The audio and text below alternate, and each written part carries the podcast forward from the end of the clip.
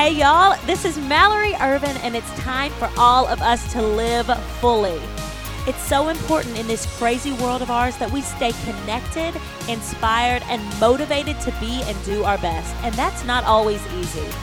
I'm here with my guests and friends to share the stories and lessons we've learned to help you live your best life every day and truly begin living fully.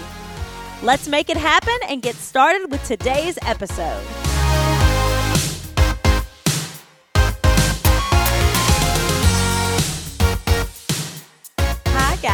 Welcome back to the Living Fully podcast. I have an amazing conversation today with my friend Jasmine Sweet. Um, this has been one that I've been trying to get on the books for a long time, and this conversation does not disappoint. We talk about everything from pushing through grief and how God kind of gives you these amazing supernatural powers to the racial revolution that we've just experienced to being lifestyle bloggers to basically everything under the sun. And this is a really special podcast to me and a really amazing person that I'm going to introduce you guys to today. So let me give my friend Jasmine a brief introduction. Jasmine Hockett Sweet is a marketing project manager at iHeartRadio headquarters. She's also an avid lifestyle blogger and influencer at jasminesweet.blog. She has written features in the Huffington Post, Southern Weddings, and Forbes. Through blogging, she has worked with numerous brands, including Spanx, Uber, Delta, Olay, HP, and more. Jasmine has an MBA from Union University. She graduated from University of Memphis with a degree in broadcast journalism. She's a proud member of the Alpha Kappa Alpha sorority, and she is one of the most well spoken people that I've ever spoken to on subjects sometimes that are, are hard to talk about. And you want to talk about a light? Jasmine and I spent about two hours before this conversation even started talking about everything under the sun. And she just exudes light and joy, but also just so much wisdom. And I'm proud to call her my friend. And if you guys don't follow her, you have to follow Jasmine on Instagram. I'll, I'll include everything in the show notes. But I've got to get to this conversation that you guys will not want to miss out on. So without further ado, my friend Jasmine. Okay, so you guys have just heard my intro of my friend Jasmine, but and we have I just have to say like we've been talking before the podcast for like 2 hours. we really have. I, said, I was like, "Jasmine, what time do you have to leave here?" And she's like, "Um we can go about 40 minutes and then I got I gotta go. We're like both looking at our clocks like uh, we, have been talking for two hours. yeah, two hours just flew by. The conversation and the energy was good. and you know, integrity and authenticity are things that we've been talking about. We've been we, we've been we've been really having a great conversation and I just want you to very quickly bring my listeners up to speed on just like who you are. Tell me a little bit about like what you do, how you got to what you do. I got you. Yeah. well, I am Jasmine Sweet, like something you eat. I always have to tell people that. well, because no one believes that Jasmine Sweet is my real name. Well, they think it's like sweat. Yeah, they always say sweat, or like if I'm like waiting on some food or something, they're like, "Hey, Jasmine Sweat," or I'm like, "No, it's sweet." And uh, you know, I got lucky because I married Mr. Sweet, uh-huh. so that's a fun fact about me. And and it goes perfectly with you. oh, thank you. But he uh-huh. really is a Mr. Sweet. I, I thought he was pulling my leg, but he was serious. and here we are 11 years later. We've been married almost four years. But yeah, so Jasmine Sweet's my real name. And in the blogging world, whenever I'm working with brands, they're always like, Can you send over your full name, your government name? Because, you know, everybody in blogging, their name is like the farmhouse cookie or or your government the, name. The yeah, they're like, "Can you send over your real name?" And I'm like, "That is my real name." Your government name is like a handle automatically. I guess so. I'm like, listen, you got to make it entertaining that out here. Awesome. so yeah, so okay, so my name's Jasmine Sweet, and I'm married to Mr. Sweet, and I grew up in Jackson, Tennessee, which is the only city between here and Memphis. So Okay, you know why I know Jackson, Tennessee? It's where Miss Tennessee is. Yeah, right? that's where Miss Tennessee is. I So- went. I've been to Jackson. You went to school At well, the University of Memphis. School, Yeah. Mm-hmm. University of Memphis. Where'd you get your MBA? I have an MBA from Union University Union University. in Jackson. um, and then you've been in Nashville for how long? Almost six years. So the time has flown. I feel like I've lived everywhere. I've lived on Charlotte. I've lived Same. in Brentwood. Same. I'm like, listen, we've moved around Nashville, but we love it. And Nashville was never on our radar. So Alex and I, well, Mr. Sweet, as y'all will know him, we were always just like, we'll go wherever my career takes me because he's in sales. And so you can pretty much do sales anywhere. But for me, with marketing, it's a little bit harder to break into the industry. And depending on what you want to do with it, because marketing is so multifaceted, we were just like, well, we'll go wherever you get a job next. And so that was kind of our thing. And then I landed in Nashville. And when I say it was God's divine order that I'm here, like it was God's divine order. Mhm. Yeah. So, I believe yeah. in that uh, whole, wholeheartedly. And speaking of heartedly, so you came here for iHeart six years ago, correct? Not for iHeart. So Okay. I moved here to work first for Meharry Medical College, which is the first black medical school in the United States.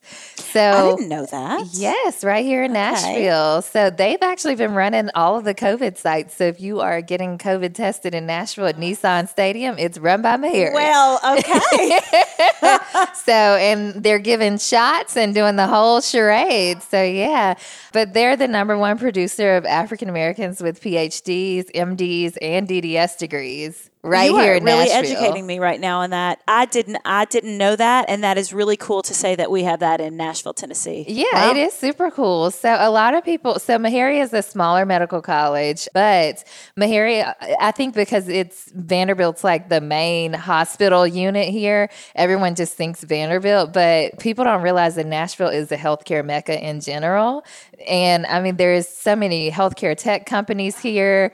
All the insurance companies have a base here. I mean, pretty much healthcare in Nashville really, really took off. But I think that's why people aren't familiar with it so much. But yeah, I mean, Meharry does big stuff. That's well. Speaking of big stuff too, and you just mentioned tech. You know, Nashville is the you know Nashville is the healthcare capital, definitely, which is so funny because everybody thinks music, music, music, but it's like no, we're actually really big in other things too. But speaking of tech, you and I were just talking about this off of the podcast too. So five percent, you said about of tech is represented by women. Of that five percent, how many did you say is represented by black women? It's like less than 2% Less is than 2%. represented by Black women. Yes. So we are few and far between in this space. So I, yeah, I spent four years working at a HBCU, historically black college and university.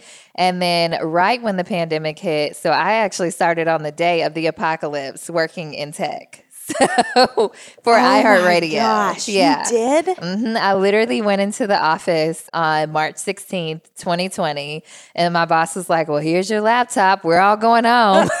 so, How funny is that? well, it was really crazy because here I am walking into a field that's not dominated by women or black women at that. And then this is my first experience in tech. I had been doing marketing for over 10 years. So I was pretty confident in that because I'd done marketing for healthcare, higher education, the financial realm. I had been a, a social media manager for First Tennessee Corporate. I mean, I had so much experience that I was confident in the marketing um, aspect of it. But the tech side, I was like, oh, and you're like, I'm just going to learn from my colleagues who will be around me in this facility that I'm going to be showing up at work to. Absolutely. so I started showing up to Zoom calls where, again, Shoot. like there, it, there's not a lot of representation of us in this field. So again, it's, it's harder to learn on it's on Zoom. It's harder to have some side conversation about how does this work in this industry, and I, I mean, just just breaking barriers in so many ways. Like, yes, and that's for just- sure.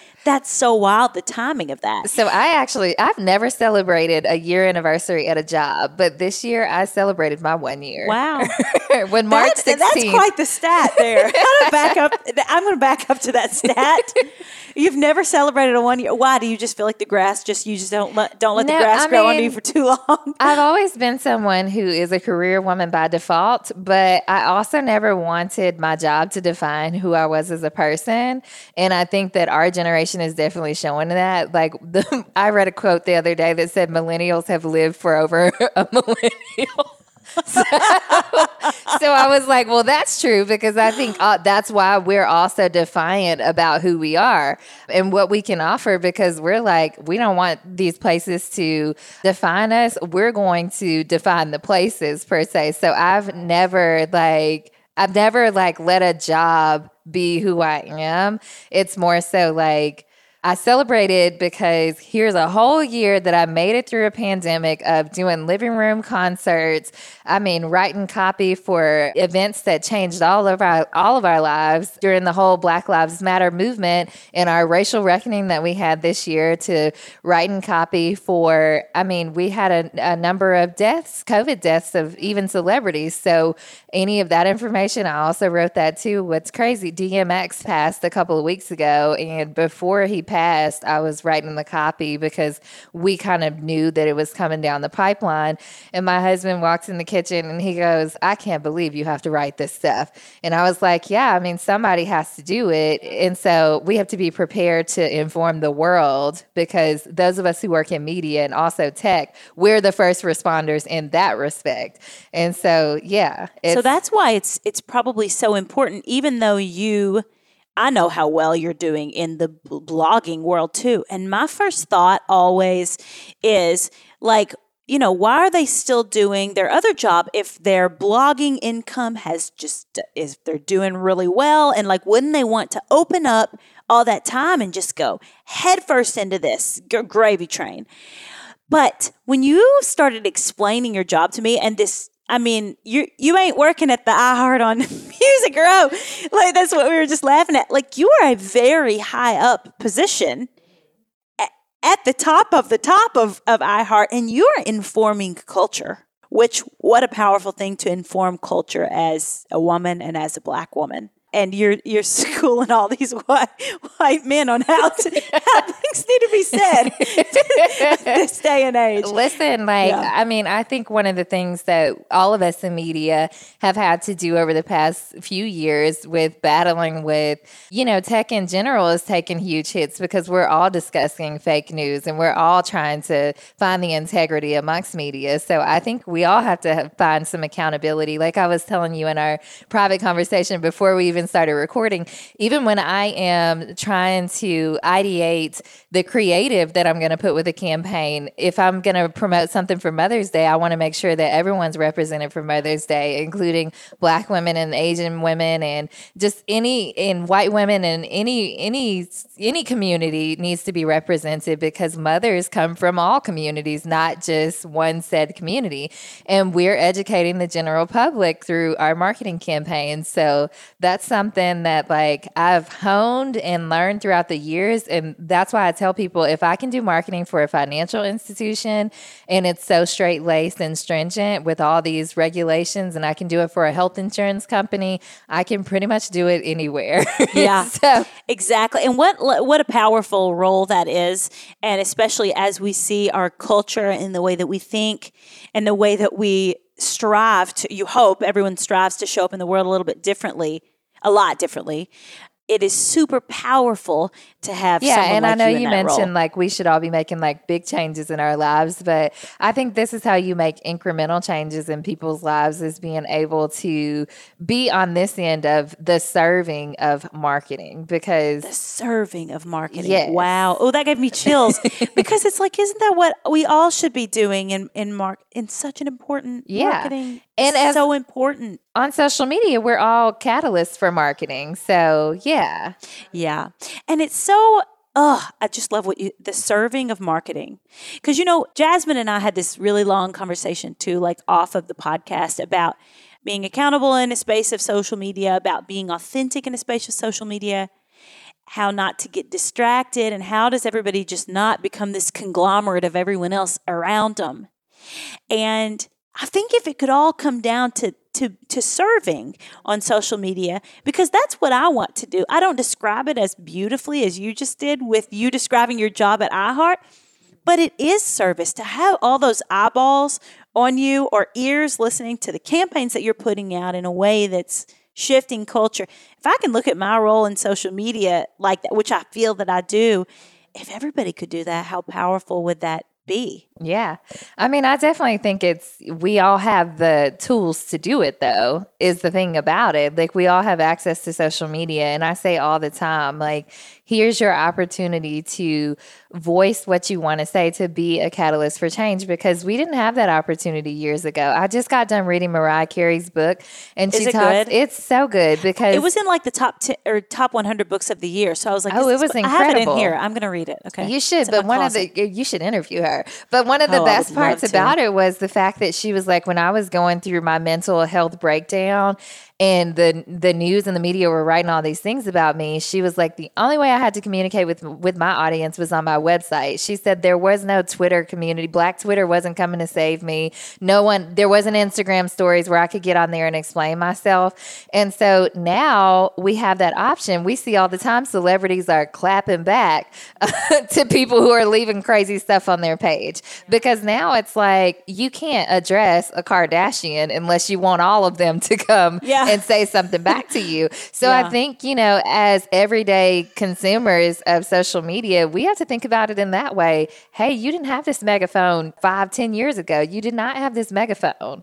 So now that you have this megaphone, like use it to advocate for things that you're passionate about. I mean, it can be clean lipstick for all I care. Yeah. I mean, it's like Isn't that the truth, though? Yes. It can be anything. And if there is a space, so these are the things that we're passionate about. And it's a lot easier to talk about the things like lipstick and clothes and try on hauls and home chef than it is to talk about some of the things with this racial reckoning that we've had to talk about this year. And you know, what's wild is like I have this whole list of questions that I had that like from knowing Jasmine and I didn't have a lot of these questions on here, but like we had such a good conversation about it off the air that I was I was like I, and I want to ask at least a few questions about about this, especially at the front because you stated so beautifully your answer. But you just said like we've got the megaphone now. People have given you so nicely the tools, the the reckoning, and then the tools. But I think so many people are afraid, and even I myself, sometimes I'm afraid that I'm going to say things wrong. That sometimes when I feel the like I want to say something, I, I'm like, mm, I don't know if I'm saying this right, so I'm not going to say it. And that, and I hate that. I hate to say that about myself, but like that's the tr- I'm being honest and trans, and because I know a lot of other people probably feel like this too.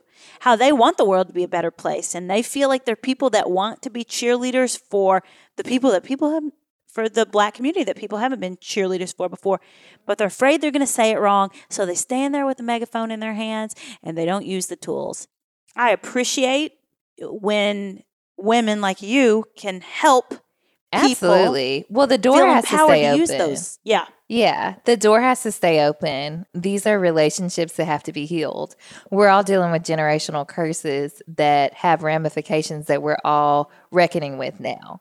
So it was a racial reckoning, but it was a it was a a- I would even say like a different orientation of racial reckoning for our generation because I mean, we all went to school. We didn't grow up going to segregated schools. So I'm just going to use this example. My mom was the first to integrate into white schools.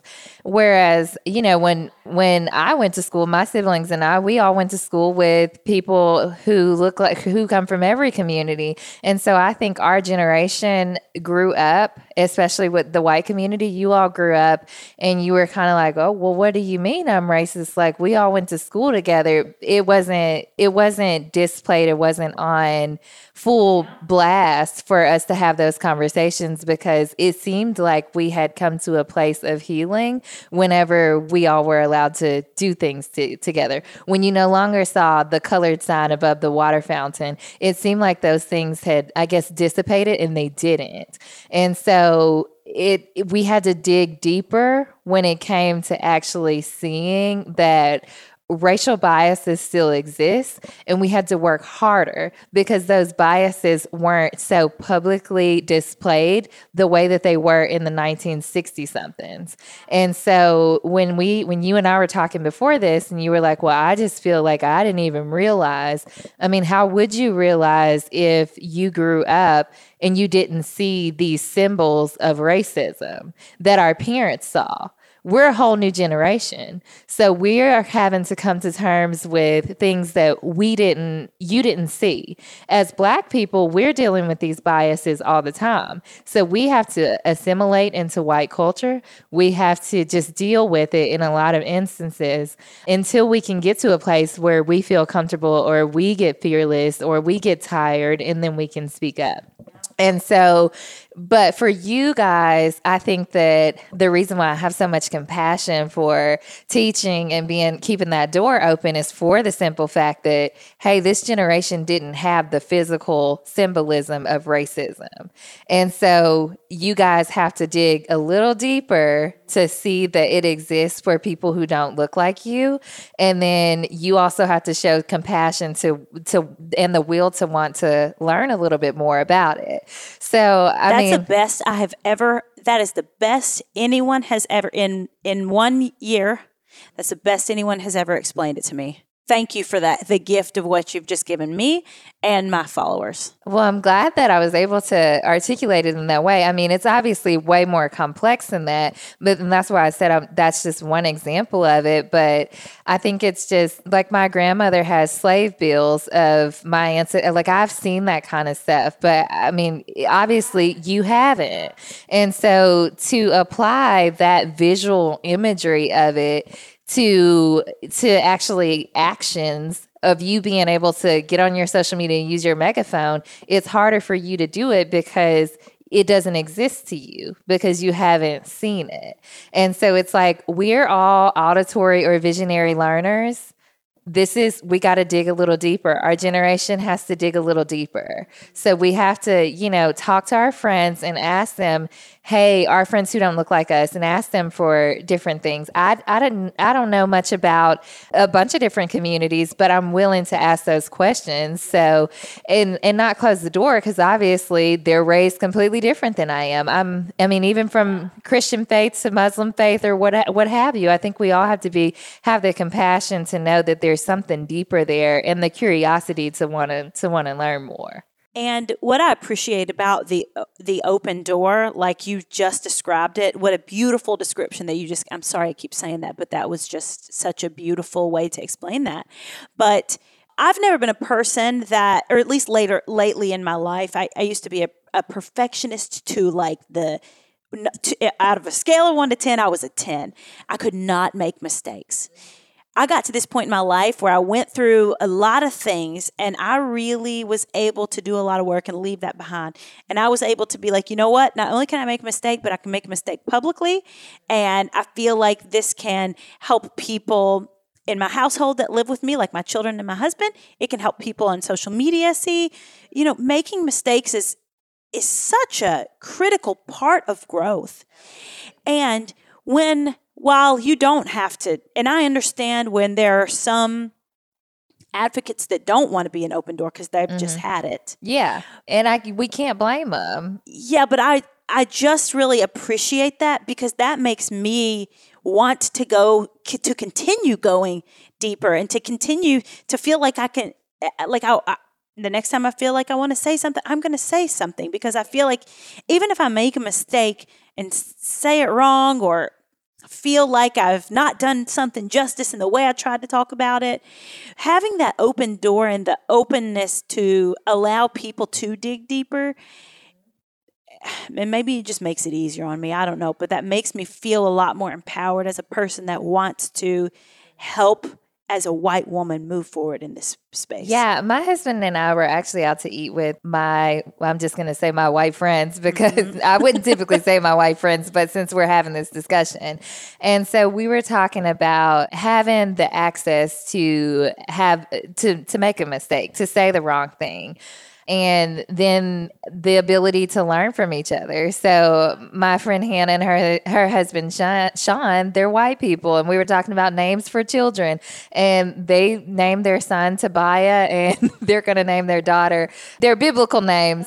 But so we were we got on the subject of like naming kids and stuff, and and how you know for our culture there's certain certain things that we would consider for even naming a child, and so but we can have those open conversations, and I think we got to get to a place in society where we can have open conversations about something so simple as like name choices to what it's like to be the only black person working at your job to what it's like to, you know, you want to understand more about black culture or, or, people who don't look like to you. I think it's like the openness of of your culture too, of, of white culture to also understand other people because the United States has changed a lot. I mean, I mean, multiracial children are probably more prominent now than ever before. So even when we think about the generations, I spoke about our generation and how we're perceiving this racial reckoning. I mean, we've got a whole group of folks that are coming behind us. I mean, we're in our 30 somethings,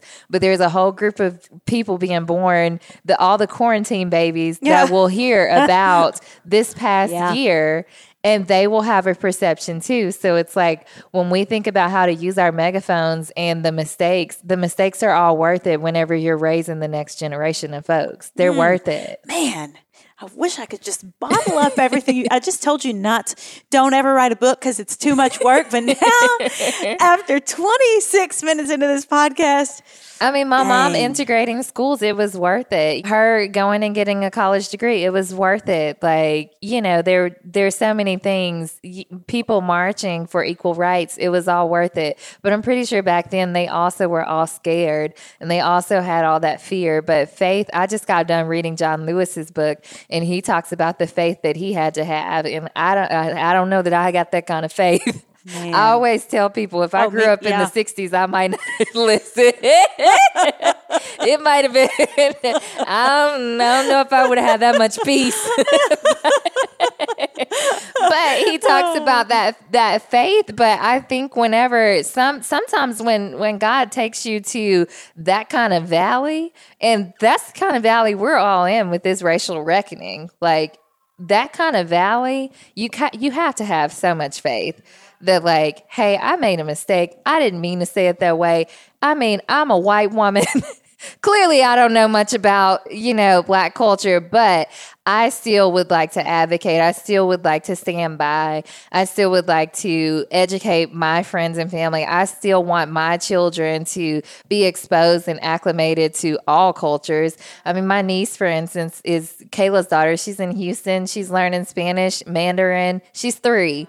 But my sister wants her to be able to communicate with different audiences, and she's three.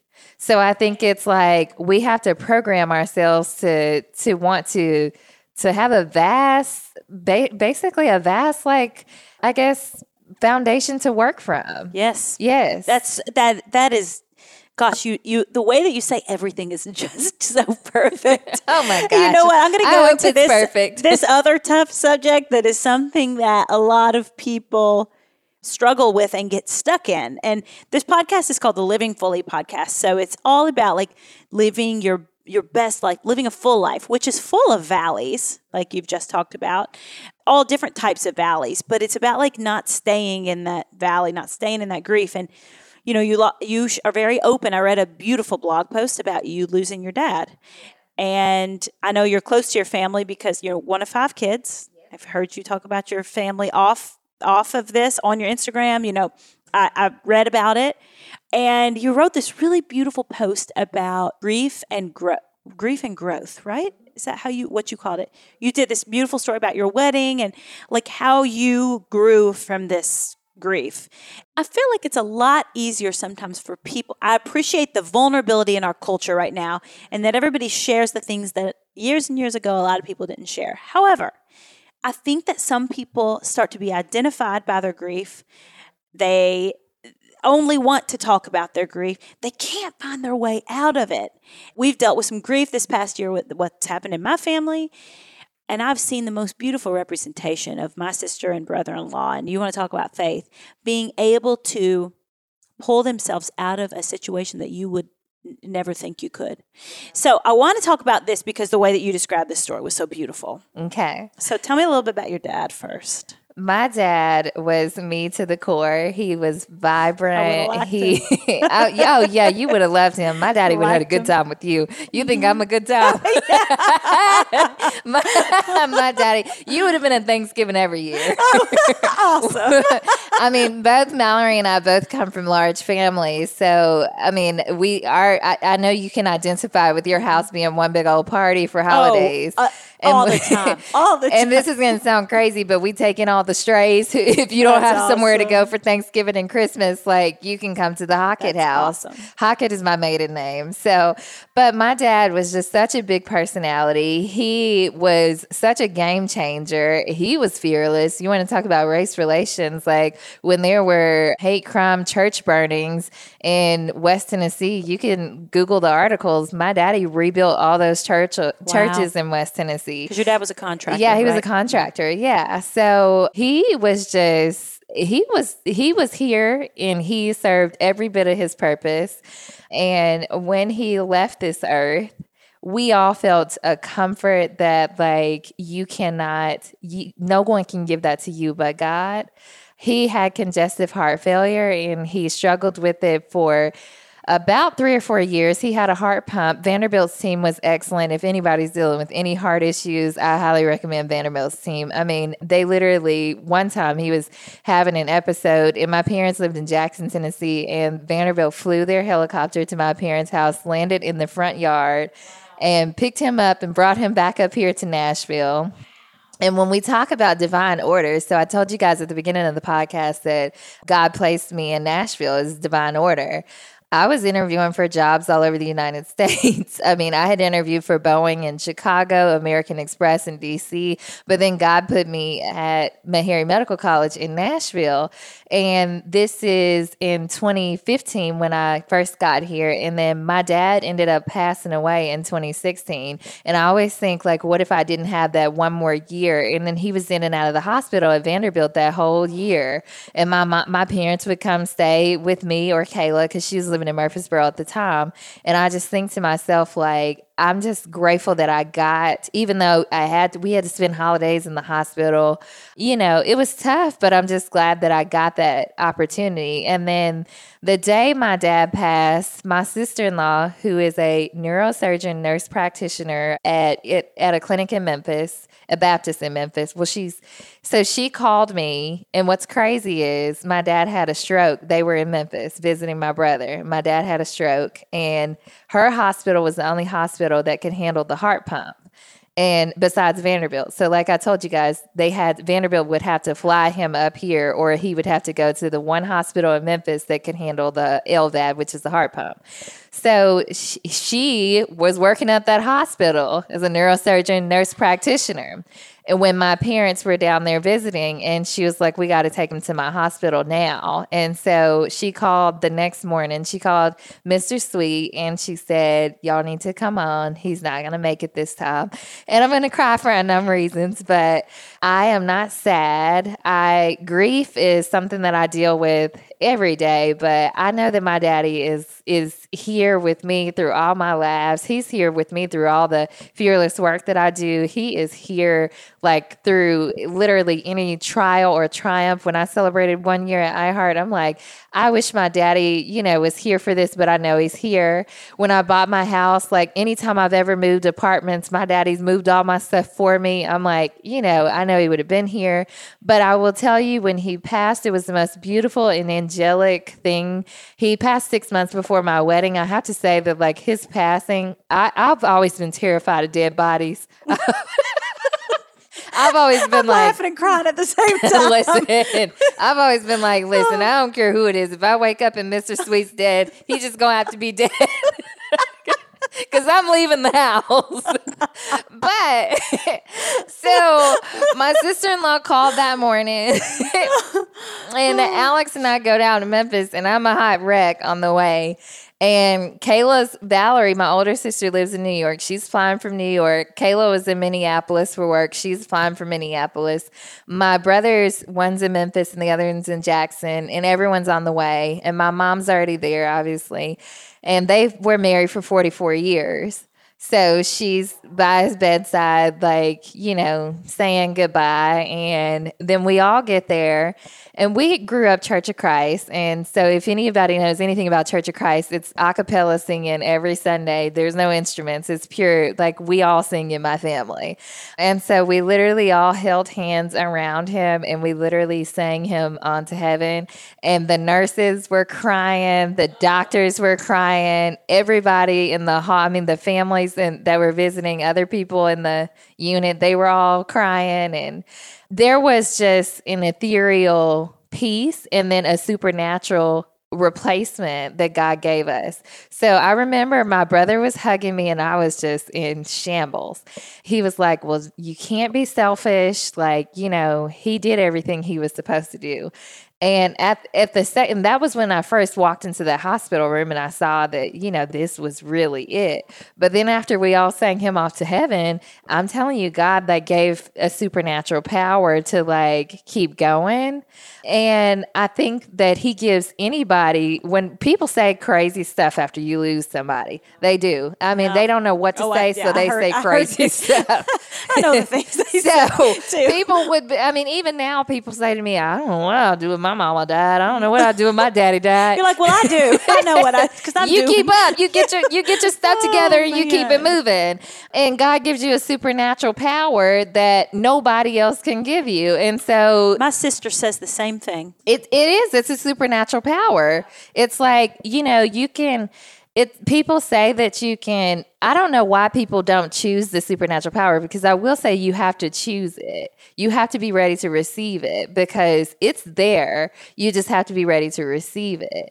It's. I mean, my daddy is with me every step of the way. I mean, I just had two friends, two of my best friends, lost their dads to COVID. One on Christmas Day, and the other one shortly after New Year's. And I was able to testify and help them through their process. One of them, her her dad was from Africa, and so he actually passed in Africa. They were all there for New Year's, and he caught COVID, and so. I was able to help them through their situations. I mean, all the way down to here's what happens when you go to the funeral. Like, I mean, grief is different for all of us, but I was like, I mean, when I went to the funeral, I was almost on the casket. so just prepare yourself beforehand. I love it that we can laugh about this though because I you mean- just you just gotta laugh. But I, what you just said about like you have to accept the this that supernatural power. You have to be open to it and you have to accept it. That's the. Uh, I asked you the question in the very beginning, like, how do you not stay in your grief? I see so many people stay in their grief.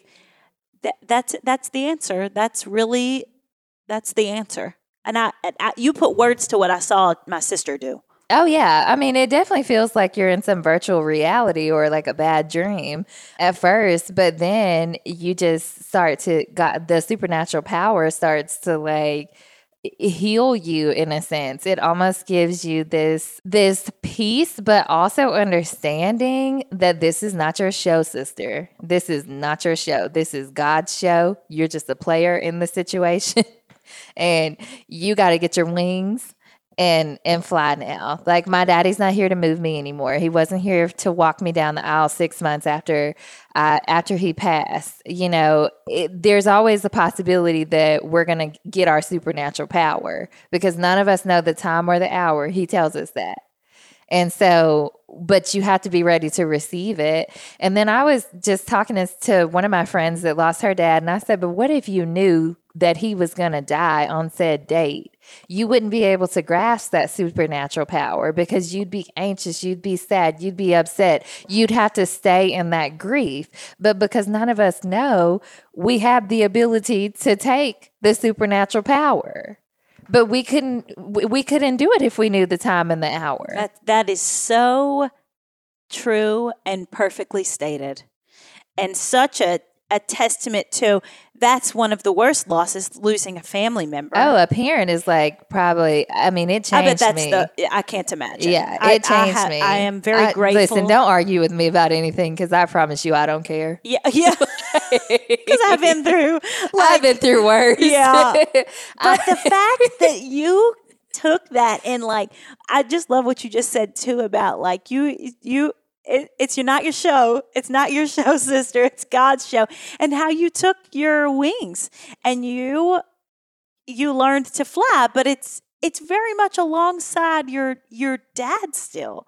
That's just everything that you say is like a poem. oh my goodness, stop it! I see why you're in marketing. I very, it's very clear that you are very much serving, and the role that you're in in corporate America, that you're very much serving in the space that you're in on social media, even the the wild jungle that it is. I know it's the wild, about. wild west out here. and that you've just served a whole big group of people listening to this podcast too. And it's like I had like ten questions about goofy stuff like procrastination and and and marketing in today's culture and uh, how how you do it all. But you've just very beautifully shown us so. We just dug deeper. yeah, And that I was really an awesome, awesome. I'm always down to dig deep. I'm always down to dig deep. I think that, you know, all the stuff that I've been through, I know for a fact I'm supposed to share it. I know for a fact I'm supposed to testify and help people. So, yeah, I mean, that's just who I am. It's part of me. Man, I know this is God's show, but it's kind of like a ja- the Jasmine show too. Because I'm I'm watching I'm watching that show. I'm watching all the seasons Is this a from new now on. reality show? Man, this is a perfect place to end this podcast because the conversations that we've had today. You want to talk about living fully, like living fully and being a real advocate, like living fully and serving in a space that maybe you didn't think that was a space of service. Li- living fully when you endure something, wh- whether it's something like the grief we've been talking about, losing a, ne- a nephew or losing a dad, or it's the grief of losing a relationship or a job during COVID or losing anything. That's such a powerful way to, to, to talk about losing and being open to the guidance that God is is going to grant you upon losing that Because it always gets better. You never lose anything that is yours. It always gets better. I don't even need to look up the Oprah quote, quote anymore because you just you just gave me like 10 quotes that are better than my Oprah quotes, okay? that was awesome. Okay, Jasmine. Well, I I thank you on the behalf of not only me but all of the tens of thousands of people that are going to get to listen to this podcast because what a beautiful gift you've just given us in this podcast. So thank you for being on today. Thank you for having me. and I'm going to let you go because it's Friday night, and we're going to hang out again. Wait, what, you want to get together next week or yes, what? it's going to be the Mallory and Jasmine show. the Mallory, Jasmine, and Jesus show, y'all. yes, 100. awesome. Well, thank you guys so much for listening to the Living Fully podcast. Uh, I'm going to put everything Jasmine Sweet, which is her government name, in the show notes, her Instagram and her, her blog and everything so that you guys can find this wonderful woman that is Jasmine. So thanks so much again, Jasmine. Thanks to you guys. Tune in next Monday for more. Thanks for joining us on Living Fully with Mallory Ervin. And remember to subscribe so you don't miss a single minute of encouragement and inspiration to live your best life. Want more? Join us on MalloryErvin.com so we can connect with you on Instagram and YouTube. Start living your life now. You've only got one. We'll see you next time.